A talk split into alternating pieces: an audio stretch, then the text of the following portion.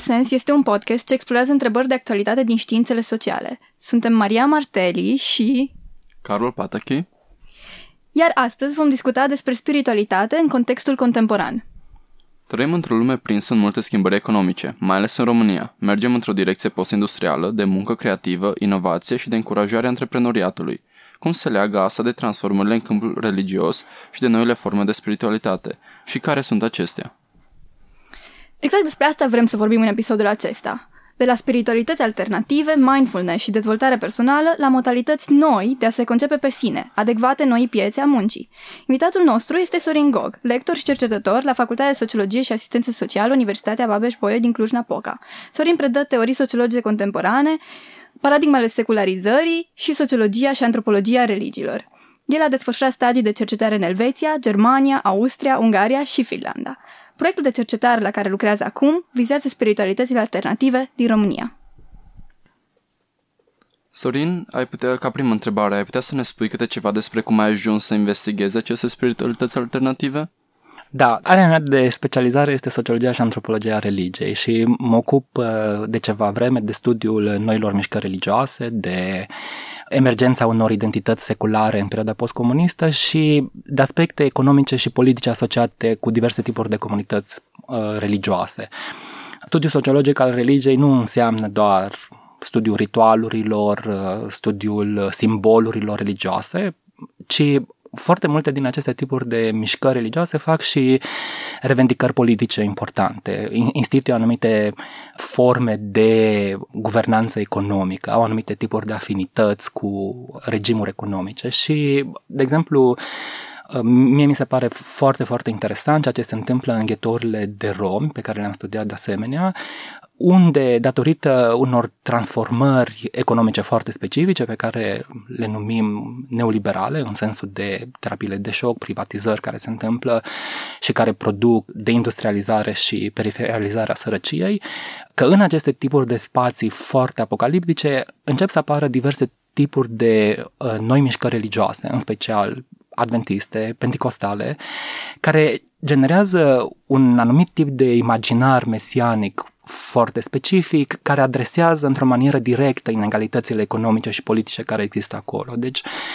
religiile au revendicări economice, au revendicări politice și asta mi-a tras în primul rând atenția asupra acestui câmp de spiritualități alternative. M-a interesat economia politică pe care aceste spiritualități o, o, o instituie, ce forme uh, de identități generează, cum îi socializează pe individ, cum îi ajută să se raporteze la societatea capitalistă de astăzi.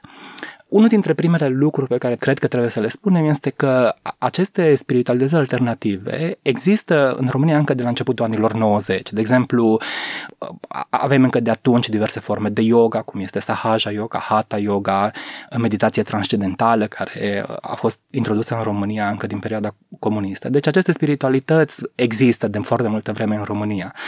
Însă un fenomen foarte, foarte interesant este că imediat după criza financiară, care are loc în 2008 și 2009, apare un nou val de spiritualități, e, u, care este foarte, foarte diferit de ceea ce s-a întâmplat în România la începutul anilor 90. Iar acest val de spiritualități îl, îl vedem realmente pretutindeni, îl vedem, uh, există foarte multe bloguri care au conținut spiritual, Există podcasturi care vorbesc despre spiritualitate, o sumedenie de programe de dezvoltare personală și spirituală, deci le vedem pretutindeni. În librărie există standuri de spiritualitate, editurile din România publică foarte multe cărți în zona asta, au apărut centre de wellness, centre de spiritualitate, hub urbane în care oamenii pot să practice aceste spiritualități alternative și să experimenteze.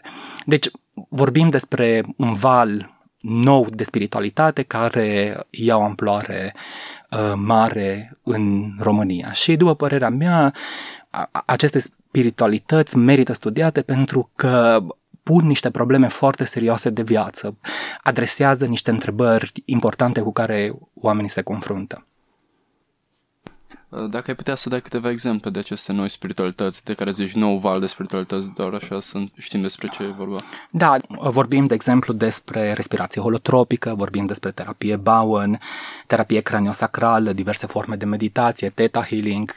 E, e o varietate fenomenală de spiritualități care apar imediat după criza financiară. Sorin, oare cine sunt mai exact persoanele interesate de acest tip de spiritualități alternative? Uh, din păcate, există o prejudecată extrem de puternică uh, împotriva persoanelor angrenate în acest câmp de spiritualități alternative. Se vehiculează foarte des această idee că persoanele respective sunt oameni simpli, manipulabili, care cred tot felul de bazaconii. De exemplu, recent, primul ministru al României a numit un consilier de stat, absolvent de administrație publică, cu un master în științe politice, însă cu deschidere înspre aceste tipuri de spiritualități, uh, respirația inimii, meditație, Theta Healing, a scris o carte despre acest lucru și în mass media au existat tot felul de comentarii sarcastice cu privire la această persoană, da, care trădează, după părerea mea, o cunoaștere extrem, extrem de superficială a acestui fenomen. Nu sunt personal un practicant de spiritualități alternative, însă ca și sociolog mi se pare foarte important să subliniez că această imagine pe care mass media o generează este, după părerea mea, inadecvată. Din experiența mea de cercetare, pot să spun că persoanele implicate în acest câmp sunt extrem de complexe, sunt extrem de sofisticate, sunt foarte bine pregătite. Cred că peste 90% din persoanele angrenate în acest câmp sunt persoane cu studii superioare, sunt persoane uh, care lucrează ca și doctori, avocați, economiști, profesori, sunt angrenați în diverse tipuri de corporații, fac, uh, prestează munci în diverse sectoare creative. Deci, deci e vorba de un, un sector preponderent urban, e vorba de o clasă de mijloc din România care începe tot mai mult să fie interesată de aceste tipuri de lucruri și vorbim despre oameni care sunt extrem de reflexivi, care sunt foarte citiți, sunt foarte cosmopoliți, sunt oameni care uh, doresc să afle mai multe despre lume și viață și care uh, sunt reticenți cu privire la orice formă de dogmatism.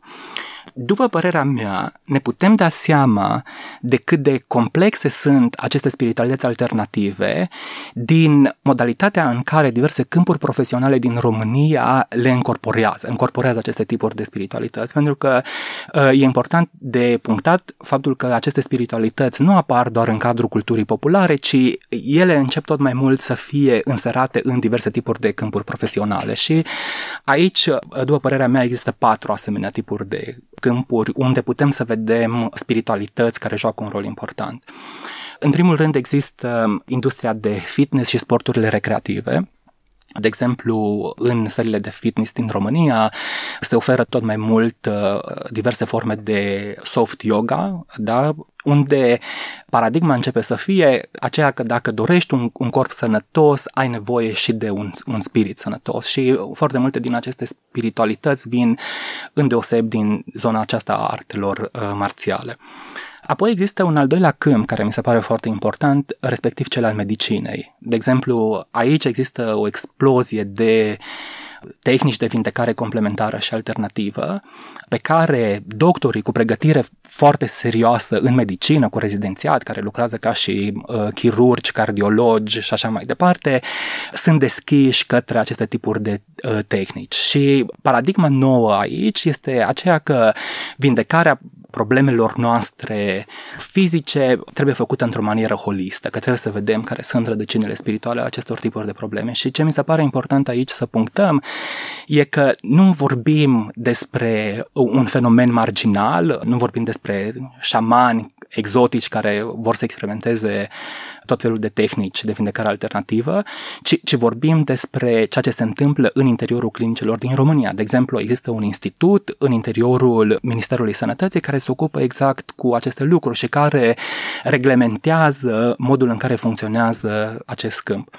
Și, în ultimul rând, există două alte tipuri de câmpuri unde spiritualitățile joacă un rol extrem de important. E vorba de psihologie. Aici uh, există mulți psihologi care încep să fie tot mai reticenți față de aceste tipuri de terapii cognitiv-comportamentale și să fie deschiși către psihoterapii post-raționale, din nou, nu vorbim despre ceva minor, avem de-a face, de exemplu, cu asociație de psihologie transpersonală, asociație de psihologie integrativă, conferințe, profesori universitari care încearcă să promoveze diverse tipuri de spiritualități în practica de psihoterapie. Și putem să vorbim despre un câmp profesional în care spiritualitățile joacă un rol important. Și desigur, ultimul câmp, după părerea mea, este cel al managementului, unde persoanele care lucrează în această zonă uh, a resurselor umane uh, încep tot mai mult să-și dea seama că uh, programele de dezvoltare profesională sau programele de dezvoltare personală nu sunt suficiente pentru motivarea angajatului și e nevoie de ceva mai puternic. Și aici se vorbește foarte mult despre antreprenoriat spiritual, se vorbește despre modul în care aceste tipuri de spiritualități pot să te ajute să fii o persoană mai împlinită, mai productivă, mai eficientă în lucrurile pe care tu le faci. Mie personal mi se pare foarte interesant legătura asta cu clasa urbană educată și nou val de spiritualități, dar de asemenea sunt foarte interesat cum diferă aceste, aceste noi spiritualități față de vechile spiritualități și care ar fi acestea. Uh, vechile spiritualități, inclusiv uh, cele care au apărut în România la începutul anilor 90, erau spiritualități foarte puternic centrate pe comunitate. Comunitatea juca un, un rol foarte important și orice comunitate religioasă instituie această dihotomie între cei care cunosc și trăiesc adevărul și lumea profană, lumea care nu experimentează, o, operează foarte mult cu această, cu această tensiune. Ori în noul var de spiritualități, ă, această tensiune dispare, această dihotomie nu mai există. Nou, noul val de spiritualități este foarte centrat pe individ, este foarte centrat pe emanciparea ă, spirituală a acestuia, tocmai de aceea le găsim în, în foarte multe programe de dezvoltare spirituală. Obiectivul lor este, este transformarea individuală ă, și nu transformarea comunității. Un alt lucru foarte important este că vechile spiritualități erau apanajul uh, mișcărilor de tip New Age. Ori aceste tipuri de mișcări erau mișcări anticapitaliste, erau mișcări care erau foarte critice cu privire la uh, societatea consumeristă și încercau să fondeze comunități alternative care ieșeau din interiorul acestui mediu. De exemplu, vechile spiritualități aveau o componentă ecologică foarte puternică. Noile spiritualități nu funcționează așa. Sunt, sunt spiritualități care apar în interiorul spațiilor urbane, apar în interiorul uh, spațiilor capitaliste și încearcă să producă uh, moduri de adecvare la la, la capitalism, la, la aceste spații foarte complexe care apar în România și mi, mi se pare că putem să vedem o deosebire fundamentală între vechile și noile spiritualități. Mi se pare important de asemenea să spun că astăzi în România nu, nu, nu toate tipurile de spiritualități intră în această categorie. Există, desigur, în continuare persoane care sunt foarte deschise către aceste tipuri de spiritualități, dar care sunt critice cu privire la capitalism. Vor să construiască comune alternative, participă la festivaluri de muzică, spiritualitate, în care miza este oarecum să fii reflexiv și critic cu privire la societatea consumeristă. Deci, deci nu, nu, nu toate din prezent intră în interiorul acestui tip de categorie, dar mi se pare foarte important interesant de observat că există multe programe de dezvoltare spirituală și personală care se revendică de la un nou mod de a înțelege aceste tipuri de uh, spiritualități. Oare atunci care este miza acestor programe de dezvoltare personală și spirituală? Miza lor este să creeze un nou tip de subiect. Oamenii apelează la aceste servicii pentru că doresc în primul rând să se dezvolte, să deprindă anumite tipuri de abilități, un anumit mod de a se raporta la propriul lor sine. Și aici mi se pare foarte interesant să facem o distinție între programele de dezvoltare personală și programele de dezvoltare spirituală. Da? Programele de dezvoltare personală sunt programe care vizează managementul sinelui, managementul resurselor de care dispui, a timpului, a, a ierarhiilor pe care trebuie să le ai în viață. Programele de dezvoltare spirituală sunt foarte diferite de aceste programe de dezvoltare personală. Nu doar spiritualizează aceste tipuri de programe, ci le pune la dispoziția persoanelor interesate o serie de tehnici prin care ei pot să acceseze puterea divină, ei pot să acceseze diverse resurse spirituale care să îi ajute să fie mai împliniți, să experimenteze abundență și autenticitate aici, aici pe pământ.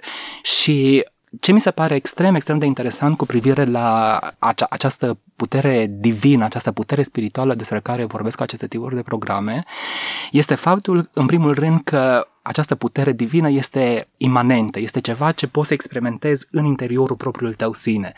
Dacă în religiile tradiționale ideea era să ai uh, o relație cu o divinitate transcendentă, spiritualitățile aceasta promovează ideea că întâlnirea aceasta se întâmplă în propria ta subiectivitate, în propriul tău sine. Aici este locul unde poți să experimentezi împlinire și uh, autenticitate și, uh, de exemplu, acest lucru se poate întâmpla tocmai pentru faptul că în viziunea lor sinele este divin, sinele este uh, eminamente spiritual și în legătură cu divinitatea.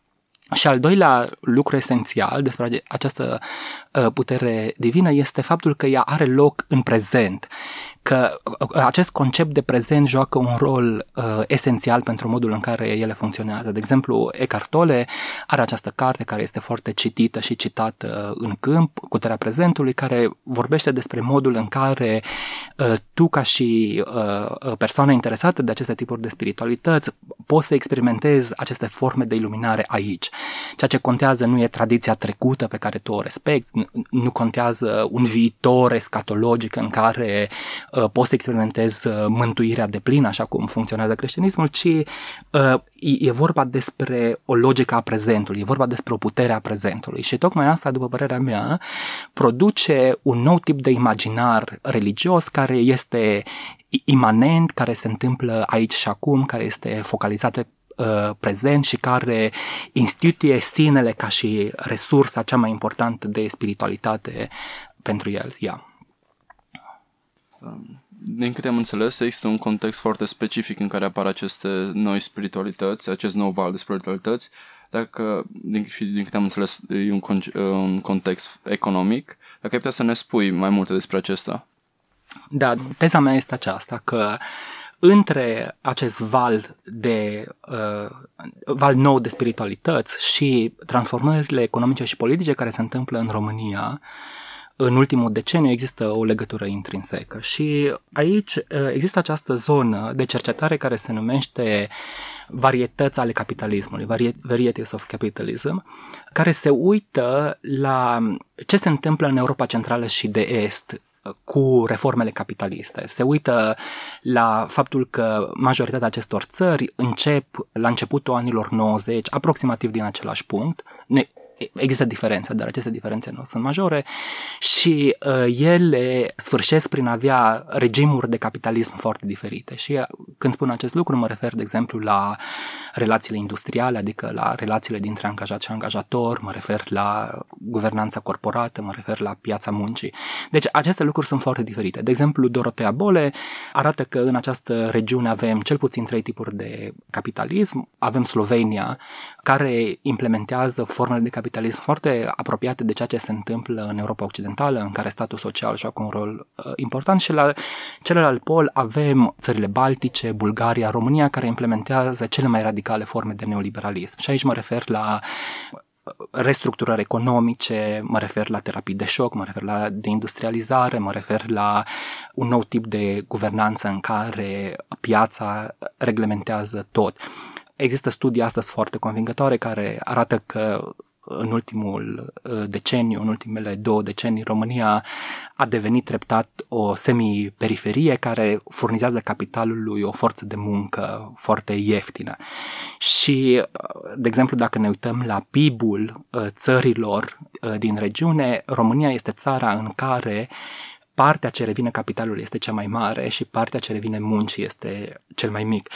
Uh, și uh, acest lucru constituie un paradox, după părerea mea, datorită faptului că România în ultimii ani a înregistrat cea mai mare, una dintre cele mai mari creșteri economice din Europa. Și, și atunci pe mine mă interesează foarte tare cum apare acest tip de asimetrie.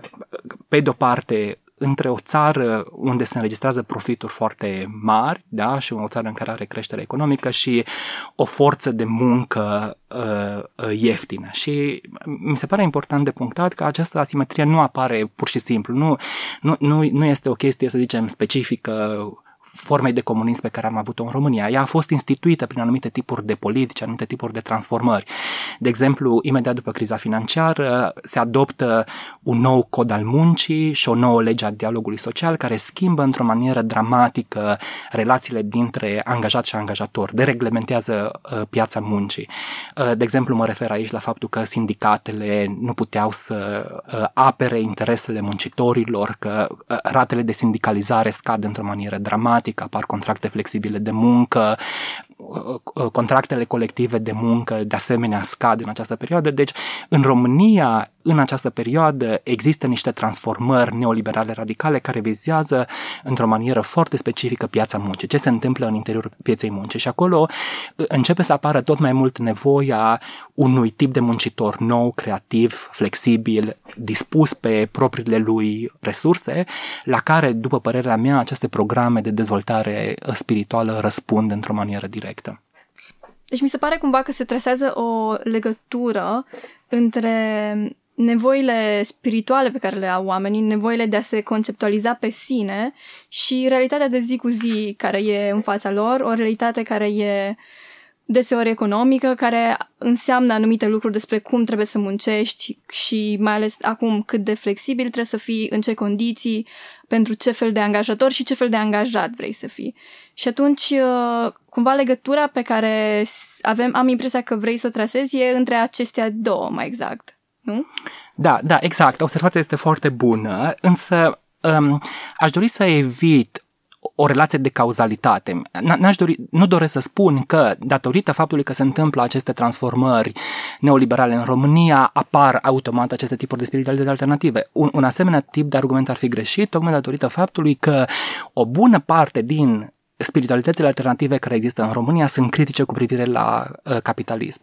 Dar programele de dezvoltare spirituală care apar și programele de dezvoltare personală mi se pare că generează un tip de subiect, un tip de sine care este foarte tare ajustat tocmai la aceste tipuri de transformări economice. Vor, vorbim despre uh, un, un tip de subiect care învață că în propria interioritate are resurse necesare pentru a reuși, un tip de subiect foarte creativ, un, un tip de subiect foarte flexibil.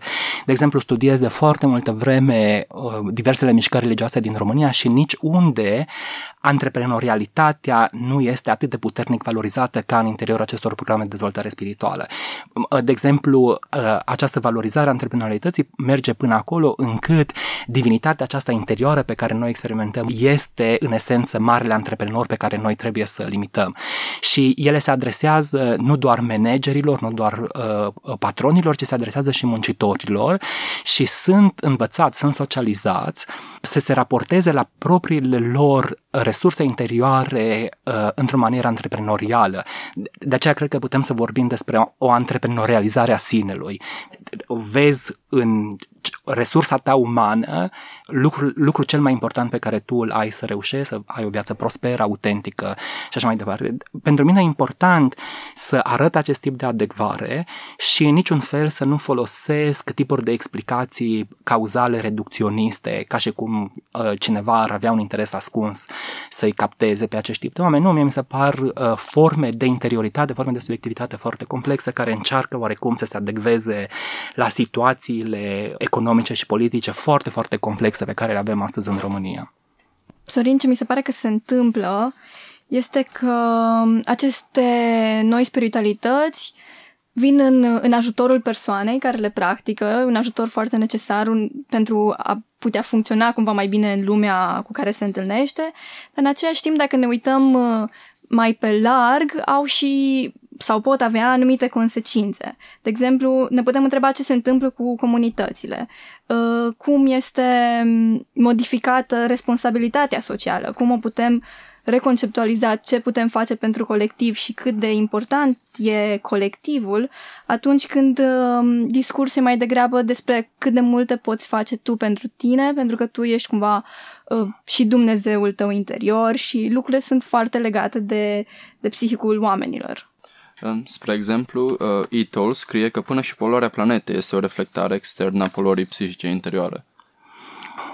După părerea mea, aceste tipuri de programe de dezvoltare spirituală generează ceea ce eu numesc o subiectivitate neoliberală. Uh, și la asta mă refer la un anumit tip de subiect care învață că schimbarea începe cu el, uh, transformarea începe cu propria lui subiectivitate, cu propriul lui uh, sine. Și acest tip de subiect învață să fie un subiect rezilient, un subiect capabil de adaptare, un subiect care se poate autosusține și e un subiect foarte dispus pe propriilor resurse interioare acești subiecti nu sunt subiecti irresponsabili, sunt subiecti foarte responsabili. Au o atitudine foarte proactivă, foarte creativă față de lume și viață. Dar dimensiunea aceasta comunitară e o componentă minoră pentru ei. În viziunea lor, statul ar trebui diminuat, comunitatea ar trebui uh, diminuată și uh, schimbarea socială în România ar trebui făcută tocmai începând de la această transformare in, interioară. Cum spuneam la început, schimbarea începe cu tine. Și tocmai de aceea mi se pare că în aceste tipuri de programe de dezvoltare spirituală avem un nou tip de imaginar, un nou tip de subiect care depinde foarte mult de resursele interioare pe care le are și modul în care le antreprenorializează.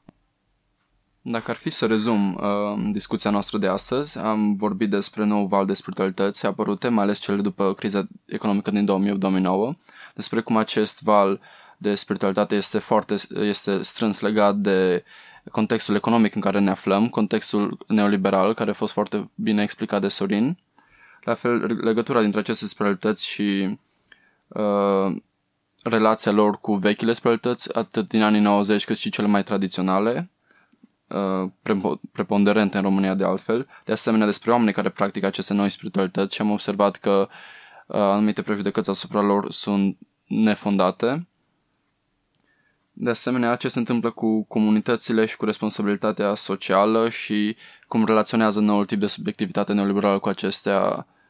Cu acestea. Dacă ai putea, Sorin, uh, să ne explici atunci cu ce întrebări putem rămâne în urma discuției noastre și mai ales cu ce răspunsuri. Uh, mi-e foarte greu să anticipez ce urmează să se întâmple în România cu acest val de spiritualități alternative. Pentru mine personal, e foarte, foarte interesant faptul că ele încep să pătrundă în câmpuri profesionale, că uh, avem de face cu uh, specialiști în interiorul acestor tip, tipuri de câmpuri care sunt foarte convinși de necesitatea unui nou tip de paradigmă care să utilizeze aceste tipuri de uh, spiritualități și uh, mai ales uh, faptul că spiritualitățile acestea uh, alternative sunt oarecum legate de producerea unui anumit tip de sine, producerea unui anumit tip de subiect. Avem astăzi în uh, România foarte multe studii uh, sociologice, antropologice cu privire la aceste neoliberalismul, uh, transformările economice, politice pe care le implică, ceea ce se întâmplă la nivel macro, cum uh, diferă cazul României de uh, cazul celorlalte țări din Europa Centrală și de Est.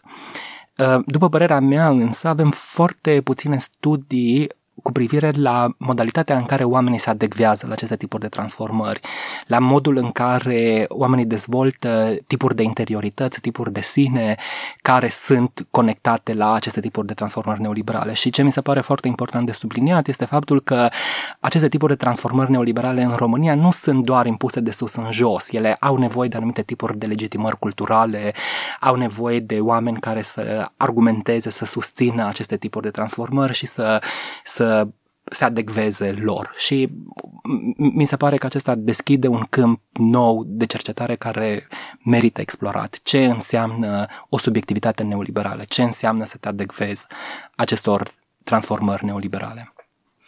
Mulțumesc, Sorin. Um, cumva, cred că e, e într-adevăr foarte important să ne dăm seama cum să leagă um, sistemele astea mai mari, realitățile pe care na, e greu să le înțelegem, realitățile politice, realitățile economice, de felul în care ne construim noi viața de zi cu zi. Și cum ne lovim de lucrurile astea când uh, mergem la magazin, vedem care sunt prețurile, când mergem să ne angajăm, vedem care sunt sistemele prin care ne angajăm și cât de greu ne este și cum trebuie să ne prezentăm când ne angajăm.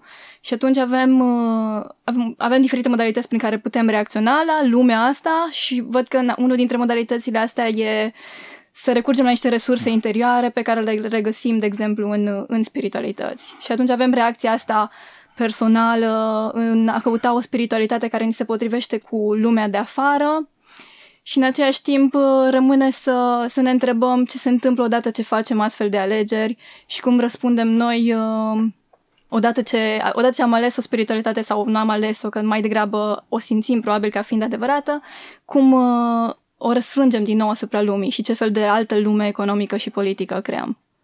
Mulțumim foarte mult uh, pentru um, discuție, Sorin. Cred că a fost foarte interesant și e foarte important în continuare să ne, să ne întrebăm cum, uh, cum lumea asta mare ne impactează pe noi uh, în mod foarte, foarte personal.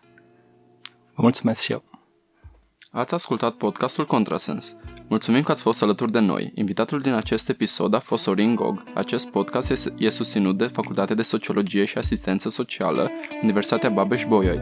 Episodul din această săptămână a fost produs de Maria și Carol. Mulțumim Radio România Cluj pentru studioul de înregistrare. Așteptăm părerile voastre sau orice întrebări ați avea la contrasensaronprotonmail.com Nu uitați să ne căutați pe Facebook și să ne ascultați pe SoundCloud, pe YouTube și pe iTunes și pe Stitcher. Mulțumim, pe curând!